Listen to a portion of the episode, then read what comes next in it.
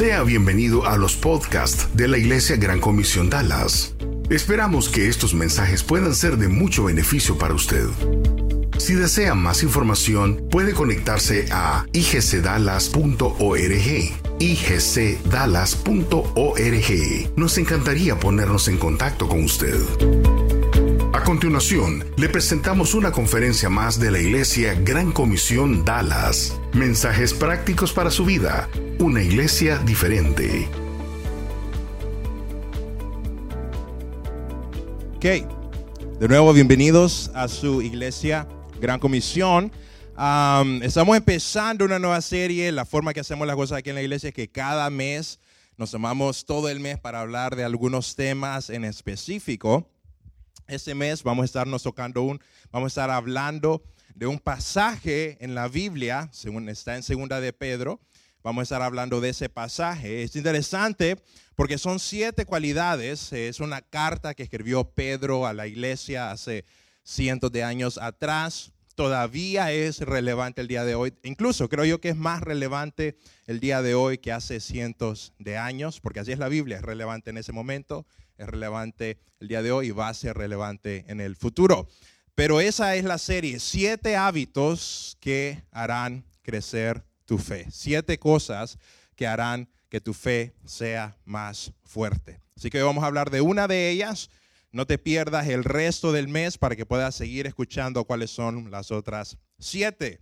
Fíjate que cuando yo estaba más joven, eh, en mi casa, mi mamá miraba un programa que se llamaba, se llamaba La Botica de la Abuela. La Botica de la Abuela era, era religión para mi mamá, ella nunca se lo perdía. Y básicamente lo que ese programa era, eran remedios caseros, remedios caseros para, para todo, la verdad que para todo, para lavar, para curarse, para no perder el pelo, para, para pintarse el pelo, todo era remedios caseros.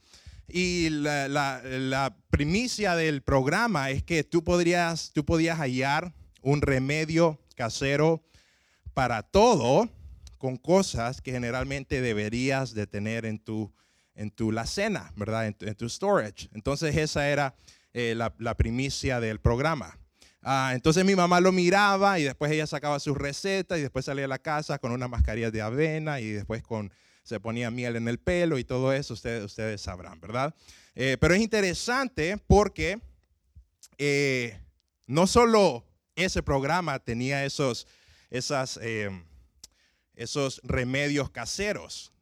no sé, yo sé, yo soy de Honduras, algunos, la mayoría de nosotros que estamos aquí son de Honduras y si no somos de algunos de los países cercanos en Latinoamérica.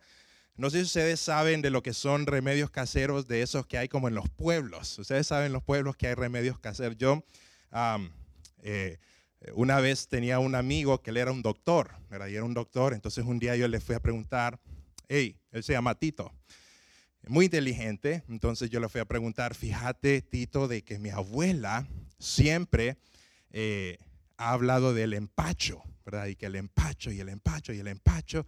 Entonces, ¿qué es el empacho? Entonces él dice, el empacho es nada y lo es todo, porque el empacho es, si uno se siente mal, ese es empacho. Y si uno se siente un poquito mal, eso es empacho. Y si uno le duele la pierna, es empacho. Y si uno le duele la barriga, es empacho. Si tiene hambre, es empacho. Si quiere comer mucho, es empacho. Entonces todo es empacho. ¿Y cómo se cura el empacho?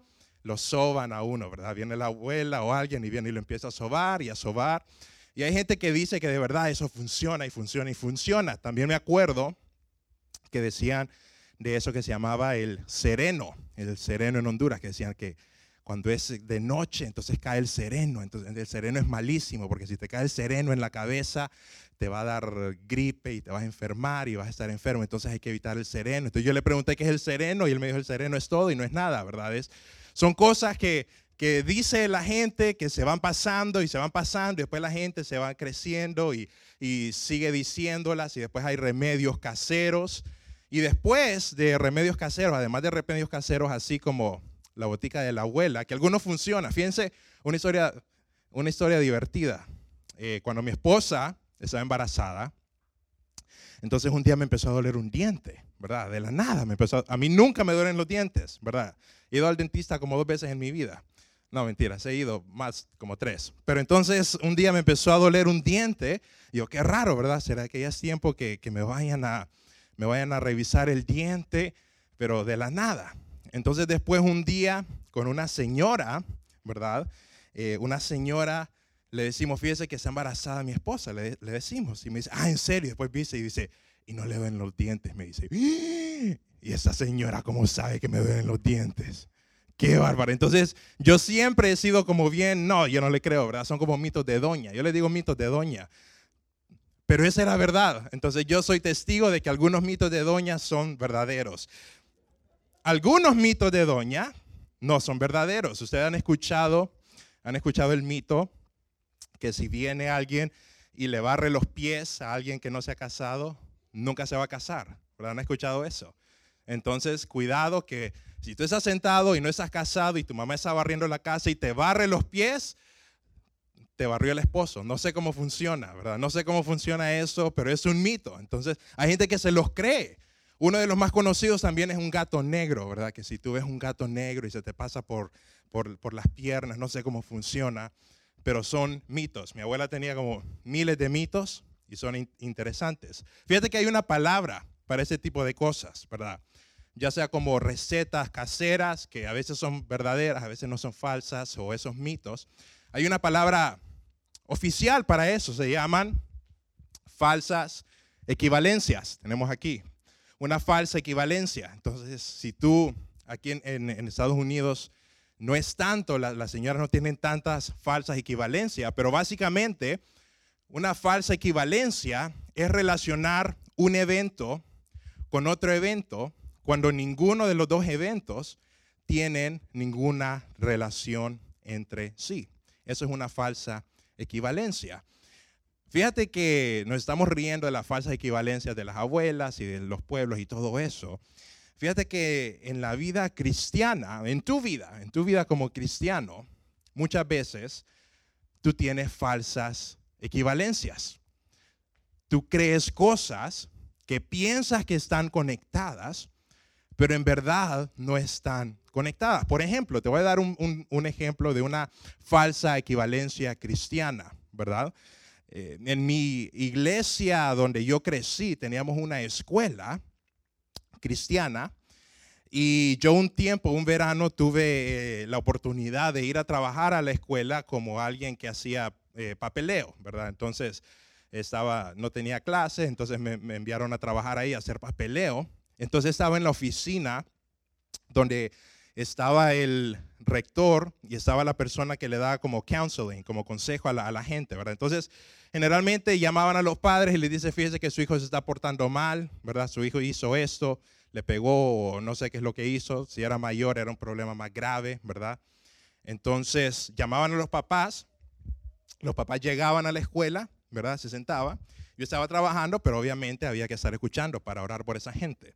Entonces ellos estaban hablando y uh, una de las frases que yo me acuerdo que decían es la mamá le decía al hijo, fíjate que para eso te metí en una iglesia cristiana. Te metí en una iglesia cristiana para que te arreglaras, ¿verdad? ¿Cómo es posible que no te has arreglado? Yo te metí en una iglesia cristiana. Déjame decirte, eso es una falsa equivalencia, porque el pensamiento de la mamá, lo que estaba cruzando por su mente es, mi hijo yo no le he puesto atención por 16 años y lo voy a meter a una escuela cristiana para que ahí lo arreglen. No tiene nada que ver. La, la iglesia cristiana es buena, le van a enseñar cosas, pero las cosas que trae desde su casa van a ser reflejadas en la escuela. No es al revés. No es que en la escuela él se va a convertir en alguien que es bueno en su casa. Entonces, eso es un ejemplo de una falsa equivalencia cristiana. Te voy a dar otro ejemplo de una falsa equivalencia cristiana, ¿verdad? Es parecida a esta, ¿verdad? Es esta, yo soy bueno, yo soy buena persona, yo soy buena persona porque soy cristiano, ¿verdad? Entonces, como yo soy cristiano, entonces yo soy buena persona. Y esa es una falsa equivalencia más común. Tal vez tú no lo dices de esa forma, pero muchas veces, si vas a tener que ser honesto contigo, muchas veces tú piensas así, ¿no?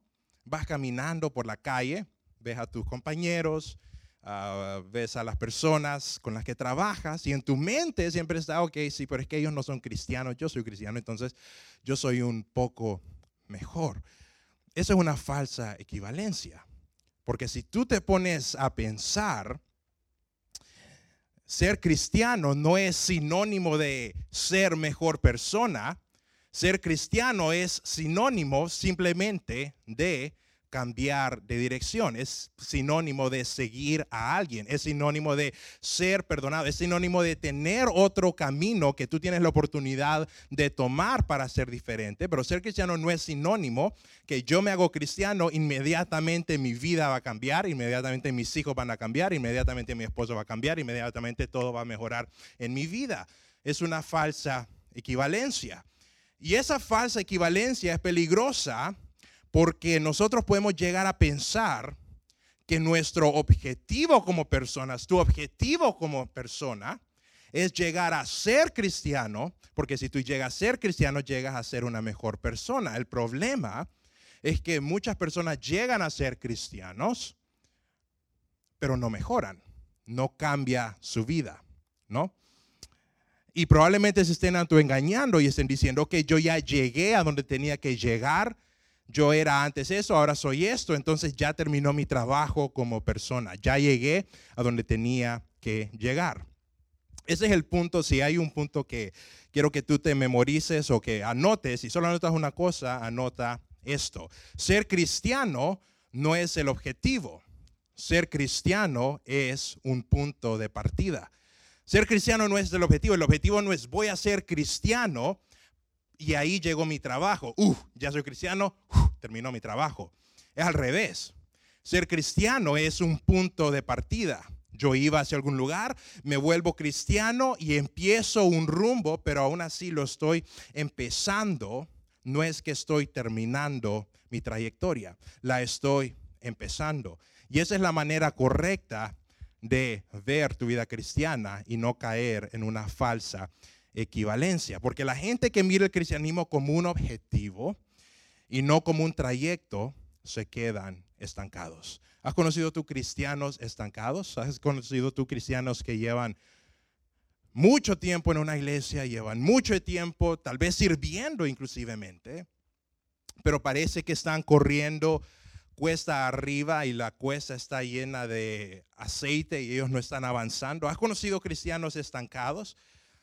Muchas personas, muchos cristianos se llegan a estancar porque ven su cristianismo como un objetivo, ya llegué mi objetivo, y no lo ven como el inicio de su carrera. Y cuando tú llegas, y ese es el problema, cuando tú llegas a ver tu cristianismo como un objetivo, yo soy cristiano y ya soy cristiano y este es el final, tú corres el riesgo de quedarte estancado.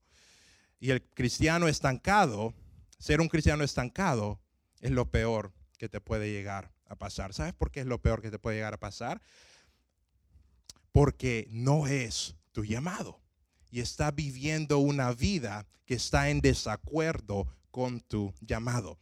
Si tú te pones a ver la vida de Jesús, este es un ejemplo bien claro que tenemos de lo que estoy hablando. Tú te pones a leer los evangelios, te pones a leer el evangelio de Mateo, de Marcos, de Juan, te pones a ver cómo Jesús, cómo Jesús le habló a las personas que terminaron siendo sus discípulos. Jesús siempre le dijo a sus discípulos, que le dijo, sígueme. Siempre les hizo un llamado. Jesucristo no fue el objetivo, Jesucristo fue el principio de la trayectoria de esas personas. Jesucristo fue el principio de su nueva vida, no fue el objetivo final. Por eso Jesucristo no le dijo, ya llegué, me conociste, ok, cambias. Jesucristo se acercó a las personas y le dijo, ¿sabes qué? ¿Qué eres tú? Eres un pescador de hombre, sígueme, vas a cambiar. Y ese es el mismo llamado que te está haciendo el día de hoy. ¿Por qué estoy hablando de, de esto? Porque esa es una introducción a la carta de Segunda de Pedro. Segunda de Pedro es una carta que escribió obviamente Pedro Pedro fue una de esas personas que Jesús le dijo, sígueme. Él estaba pescando un día, estaba haciendo su trabajo, Jesús un día lo mira y Jesús le dice, sígueme. Y Pedro por alguna razón dijo, ok, y lo empezó a seguir. Años después, cuando, cuando Pedro pasa toda su trayectoria con Jesucristo, entonces ustedes saben cómo fue toda la historia de Pedro, que Pedro negó a Jesús, después corrió, ah, después ah, era una persona eh, que no pues, podía controlar sus emociones, después Jesús muere y él dice, ese es el final, después Jesús resucita y es otro Pedro. Después de que Pedro pasa todo ese proceso, Pedro escribe una carta.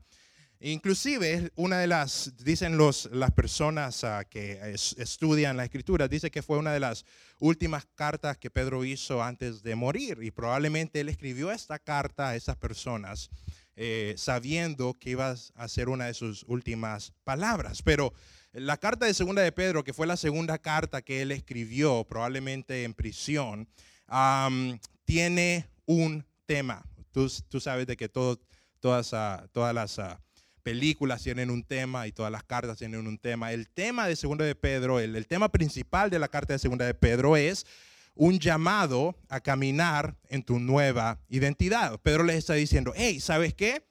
Tú conociste a Jesús, tú te eh, enfrentaste a Jesús un día, Jesús vino a tu vida, ese no es el final, ese es el principio. Conocer a Jesús no es el final, es el principio. Conocer a Jesús no es el objetivo, es el siguiente paso. Entonces, eso es lo que Pedro les estaba diciendo en la segunda carta. La segunda carta de Pedro es un llamado a caminar en tu nueva identidad. Pedro les está diciendo, ¿sabes qué?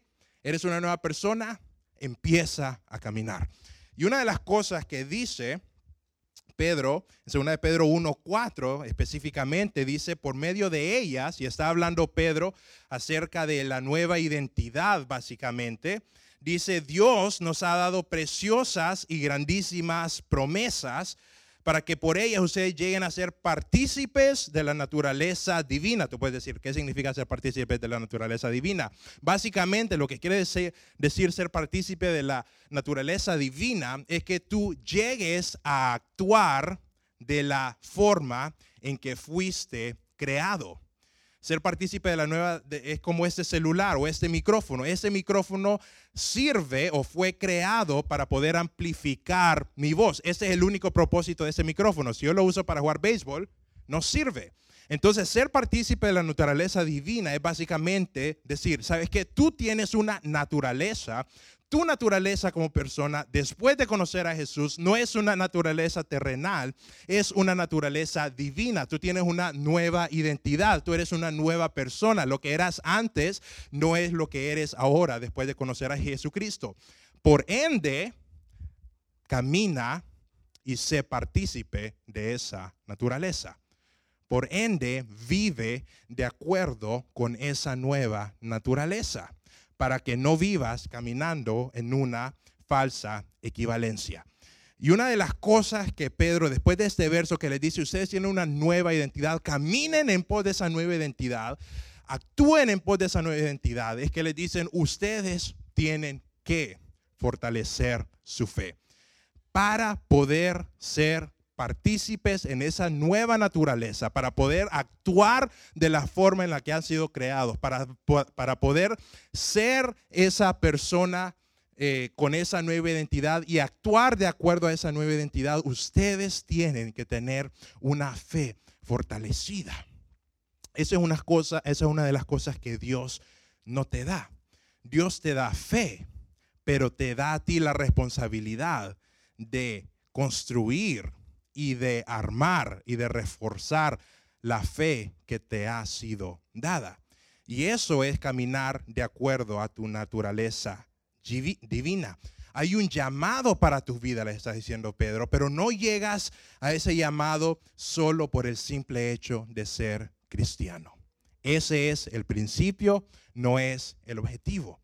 Y para poder llegar a ese objetivo, para poder llegar todo lo que tú puedes ser, para poder llegar y cumplir esa nueva identidad que tienes, tienes que fortalecer y tener una fe fuerte.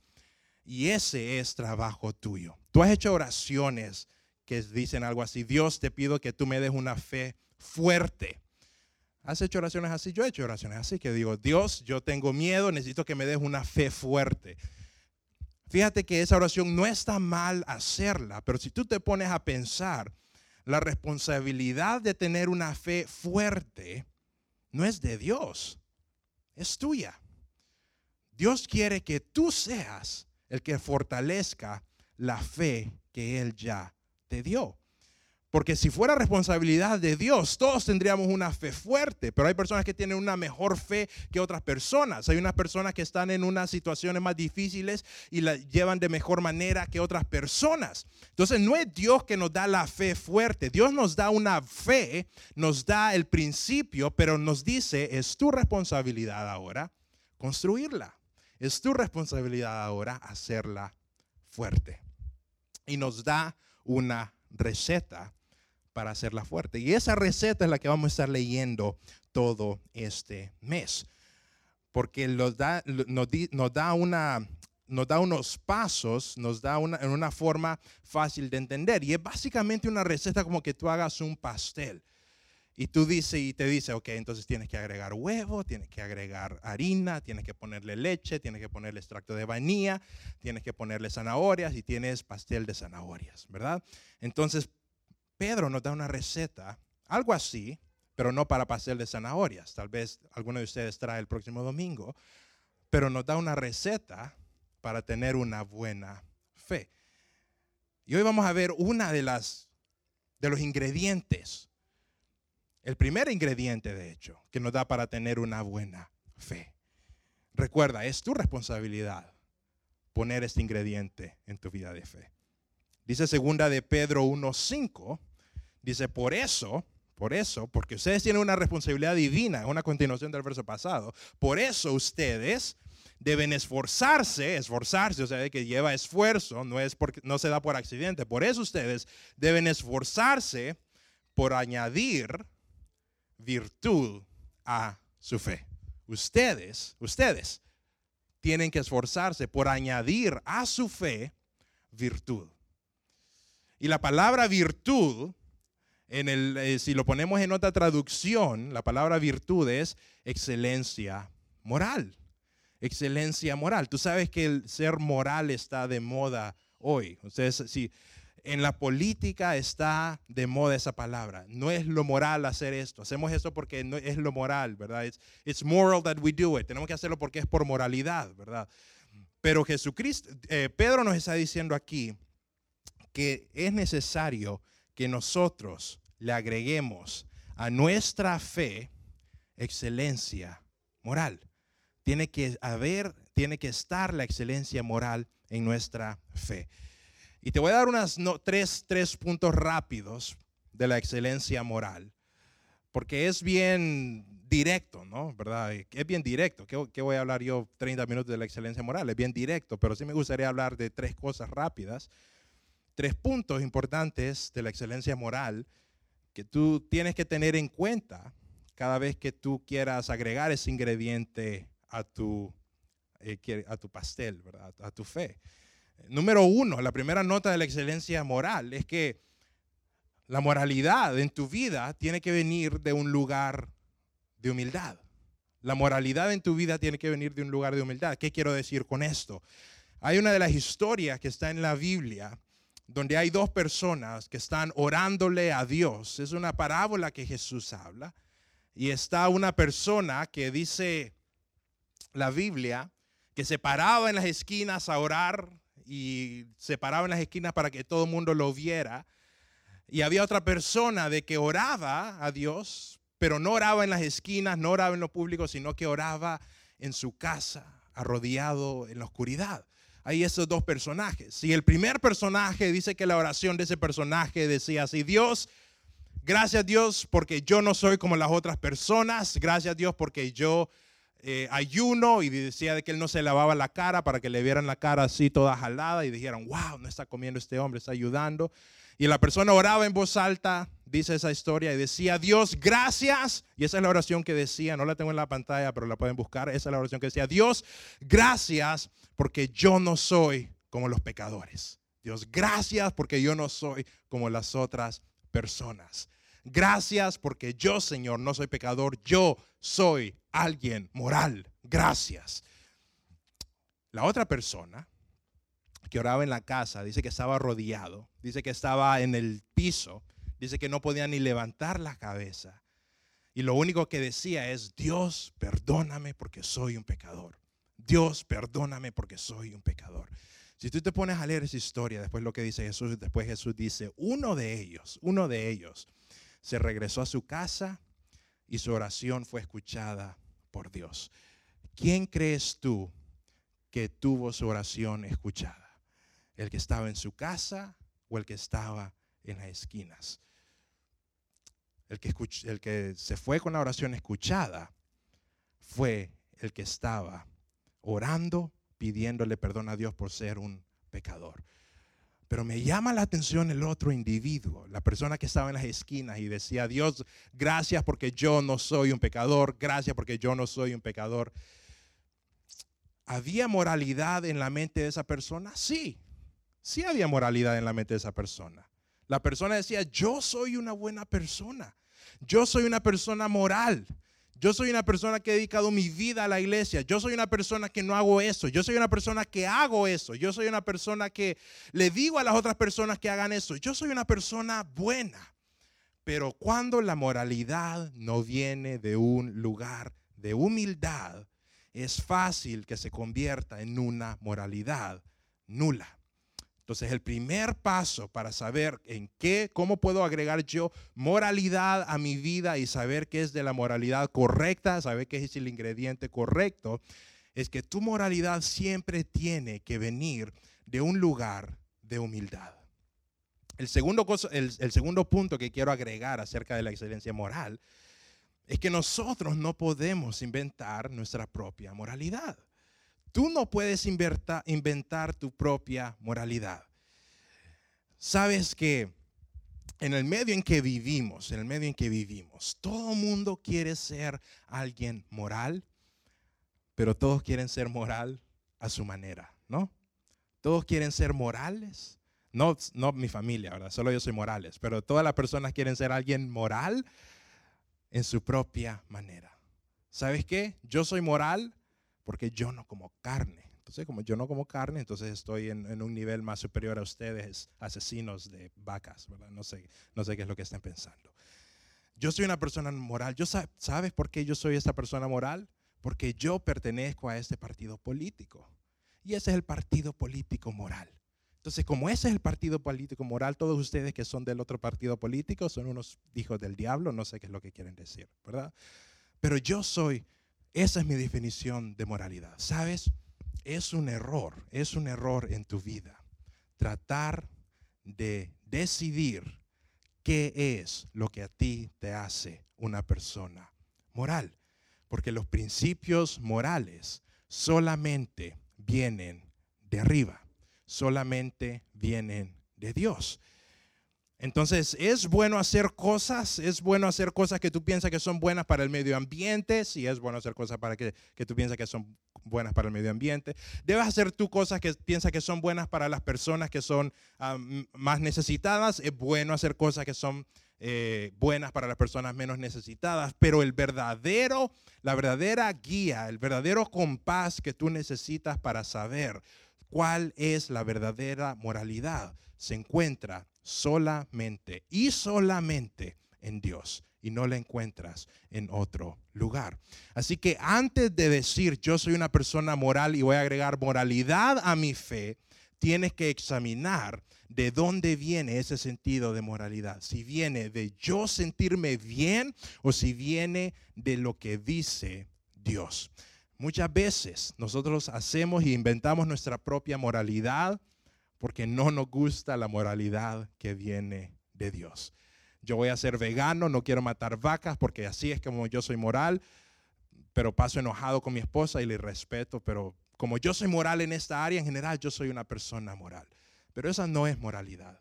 La moralidad viene de Dios y no la puedes inventar. Así que antes de agregar este ingrediente a tu vida de moralidad, tienes que identificar de dónde viene. Tienes que identificar si es una moralidad que tú no te la estás inventando para simplemente sentirte bien. Y la tercera cosa que quiero notar acerca de la moralidad es que la moralidad siempre tiene que guiar a Dios. Si tú dices, voy a agregar esta cosa moral a mi vida, pero no es algo que guía a Dios, no es moralidad. porque los principios morales siempre apuntan a Dios. Muchas veces nosotros nos podemos engañar fácilmente y nos podemos creer falsas equivalencias y decir, yo estoy haciendo esto, esto es moral en mi vida, pero esta cosa que es moral en mi vida me está alejando de Dios. Y muchas veces nosotros nos podemos engañar de esa forma, pero una forma fácil de saber si es verdadera moralidad es ver, esta moralidad de verdad me está apuntando a Dios. Y si no está seguro, es bueno preguntarle a otra persona que sepa más. Pero si tú no pones atención a la moralidad que estás poniendo y estás diciendo todo es moral, ¿verdad? Voy a agregar cualquier cosa en mi vida, tú puedes caer en lo que regresamos, una falsa equivalencia. Al principio dije que ser cristiano no es el objetivo, ¿no? Ser cristiano es el punto de partida. Ser cristiano es, el principio, es donde tienes que empezar.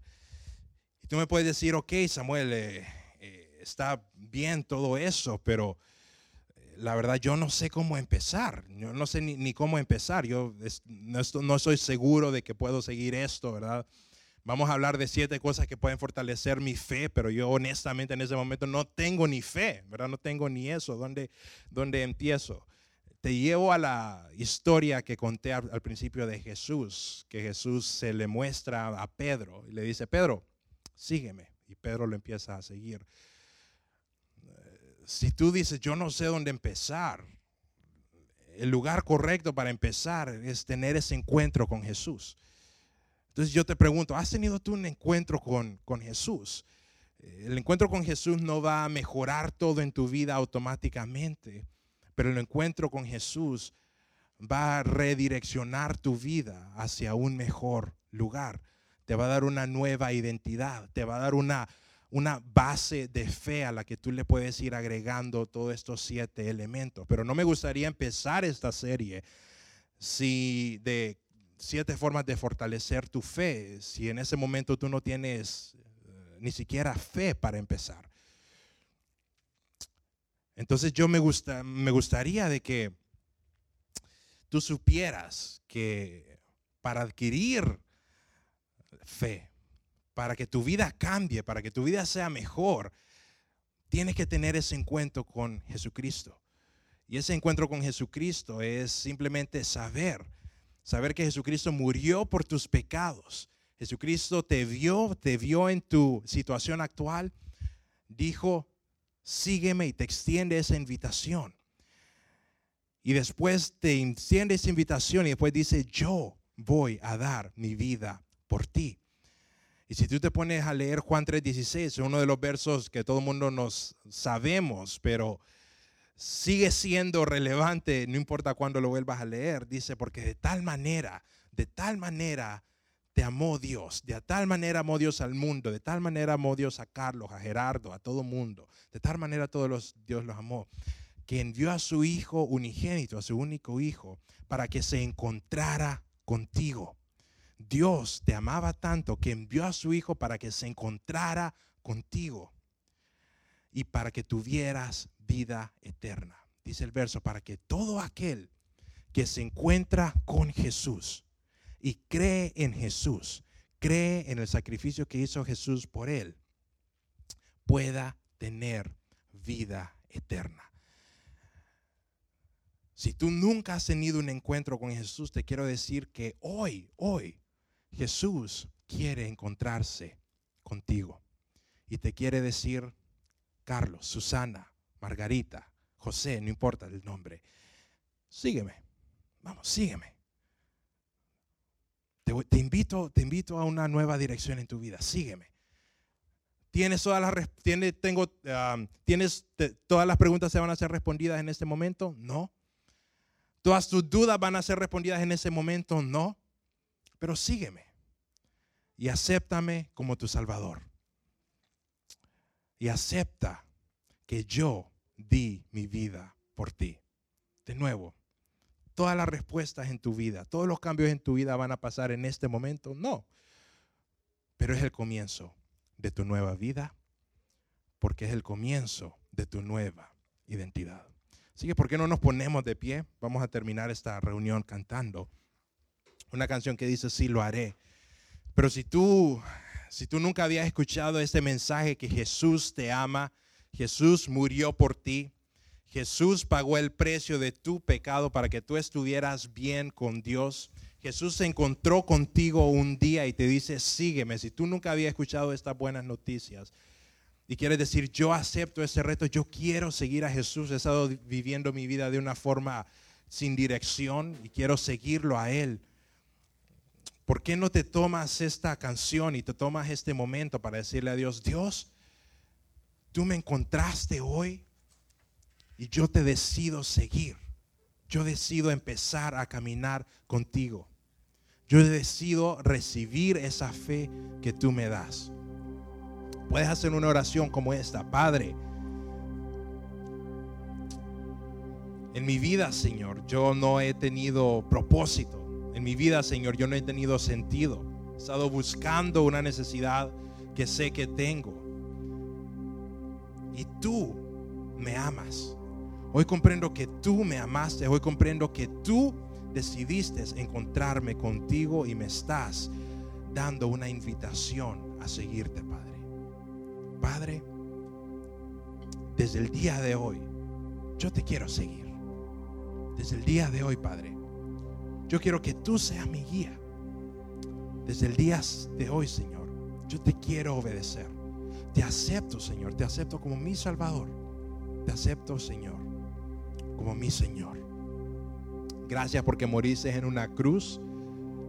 Pagaste el precio que yo debía pagar, pero tú lo pagaste por mí. Y me abres un camino nuevo para seguir, con una nueva identidad con un nuevo propósito, Padre. Yo te acepto como mi Salvador. Y desde el día de hoy, Padre, yo te voy a seguir. Gracias, Señor. En tu nombre oramos. Amén. Vamos a cantar esa canción. Se llama Silo